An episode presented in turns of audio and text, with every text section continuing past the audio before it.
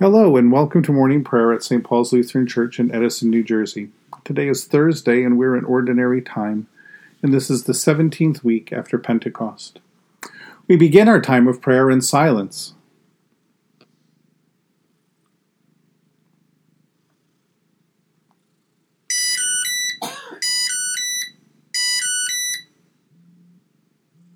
In the name of the Father, and of the Son, and of the Holy Spirit. Amen. O Lord, open my lips, and my mouth shall proclaim your praise. Glory to the Father, and to the Son, and to the Holy Spirit, as it was in the beginning, is now, and will be forever. Amen. Alleluia. Visit us with your salvation, and sustain us with your gracious Spirit. O come, let us worship and praise. Come, let us sing to the Lord. Let us shout for joy to the rock of our salvation. Let us come before God's presence with thanksgiving and raise a loud shout to the Lord with psalms. For you, Lord, are a great God and a great ruler above all gods. Come, let us sing to the Lord. Let us shout for joy to the rock of our salvation. In your hand are the caverns of the earth. The heights of the hills are also yours. The sea is yours, for you made it, and your hands have molded the dry land. Come, let us sing to the Lord. Let us shout for joy to the rock of our salvation. Come, let us worship and bow down. Let us kneel before the Lord our Maker. For the Lord is our God, and we are the people of God's pasture and the sheep of God's hand. Come, let us sing to the Lord. Let us shout for joy to the rock of our salvation. You have been born anew through the living and abiding Word of God. A reading from Psalm 78.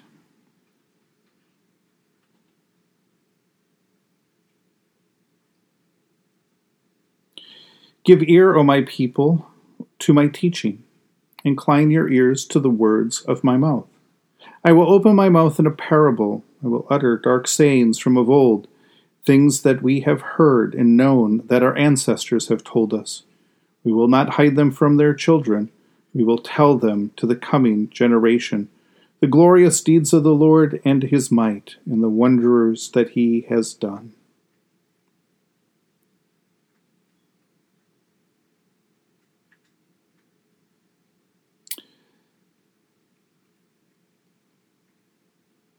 In the sight of the ancestors he worked marvels, in the land of Egypt and in the fields of Zoan.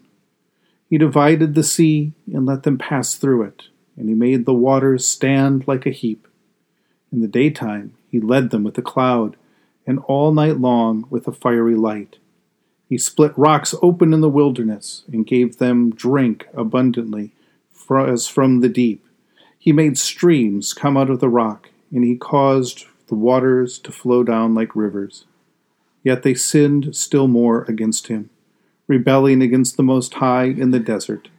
They tested God in their heart by demanding the food that they craved. They spoke against God, saying, Can God spread a table in the wilderness? Even though he struck a rock so that water gushed out and torrents overflowed, can he also give bread or provide meat for this people?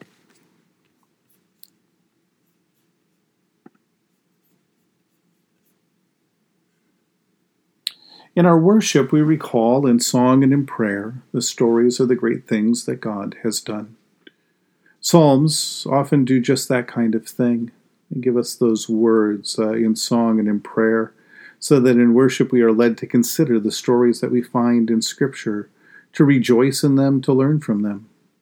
This psalm, Psalm 78, calls us to learn something about the life that we have been called to live with God, granted to live with God, to learn something from the story of, of Israel's troubled relationship with the Lord, and having learned that, we can truly trust in the Lord, that our God is good and gracious, that God provides for all we need. Having learned that, we can then teach our children to put their trust in the Lord, especially when times get tough, when God seems absent. The stories that we are asked to remember here this morning is the Exodus once again. The Lord freed them from slavery and triumphed over Pharaoh, led them through the sea, and gathered them as his own people safely on the other side. Then, as they made their way through the desert, they ran out of water, They thirsted and started to complain and murmur against the Lord. This is not a people praying for water to satisfy their thirst or to keep them alive. It was a people who were now ascribing to God evil intentions and taking them out of Egypt. Did you lead us out here so that we could die of thirst? They complained.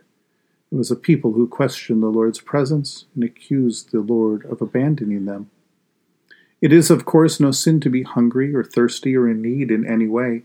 In those times, God encourages, God commands us to petition God in prayer, even desperate prayer, even lamenting our current conditions. These kinds of prayers are sprinkled throughout the Psalms as well, and it, it does us well to learn them and to learn to pray following their example. The sin this story reveals to us and wishes us and our children to learn so that we can avoid is a sin that denies God's goodness, that questions God's good intentions, that curses God's actions as we long to be unredeemed, to go back to Egypt. God is faithful, and God still provides water from a rock, even though the people rebel against him. And that we are to learn also and to pass on to our children that God is faithful and generous and present among us and therefore, we can put our trust in God and call upon God's name in all our times of trouble, trusting that He will respond and give us all that we need. In the tender compassion of our God, the dawn from on high shall break upon us. Blessed are you, Lord, the God of Israel. You have come to your people and set them free. You have raised up for us a mighty Savior, born of the house of your servant David. In the tender compassion of our God, the dawn from on high shall break upon us. Through your holy prophets, you promised of old to save us from our enemies, from the hands of all who hate us, to show mercy to our forebears, and to remember your holy covenant. This was the oath you swore to our father Abraham, to set us free from the hands of our enemies. Free to worship you without fear, holy and righteous before you all the days of our life. In the tender compassion of our God, the dawn from on high shall break upon us. And you, child, shall be called the prophet of the Most High, for you will go before the Lord to prepare the way, to give God's people knowledge of salvation by the forgiveness of their sins. In the tender compassion of our God, the dawn from on high shall break upon us, to shine on those who dwell in darkness and the shadow of death, and to guide our feet into the way of peace. In the tender compassion of our God, the dawn from on high shall break upon us. The Lord be with you. Let us pray. Mighty God of mercy, we thank you for the resurrection dawn bringing the glory of our risen Lord who makes every day new. Especially we thank you for the sustaining goodness of your creation, for the new creation in Christ and all gifts of healing and forgiveness, for the gifts of relationship with others, and for the communion of life, faith in your church. For who else, for what else are we grateful? Merciful God of might, renew this weary world Heal the hurts of all of your children and bring about your peace for all. In Christ Jesus, the living Lord.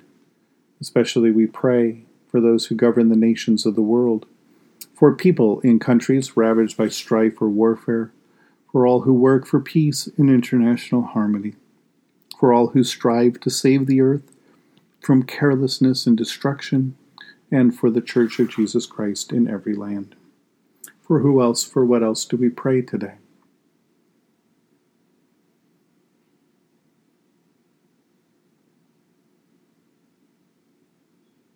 We give thanks to you, Heavenly Father, through Jesus Christ, your dear Son, that you have protected us through the night from all harm and danger.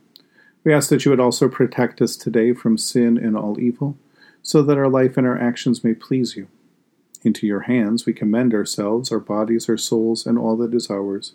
Let your holy angels be with us, so that the wicked foe may have no power over us. Amen. Lord, remember us in your kingdom and teach us to pray. Our Father who art in heaven, hallowed be thy name. Thy kingdom come, thy will be done, on earth as it is in heaven. Give us this day our daily bread, and forgive us our trespasses, as we forgive those who trespass against us. And lead us not into temptation, but deliver us from evil. For thine is the kingdom, and the power, and the glory, for ever and ever. Amen. Let us bless the Lord. Thanks be to God. May the Holy Spirit fill you with new life and abundant joy, and Almighty God, the Father, the Son, and the Holy Spirit bless and preserve us. Amen.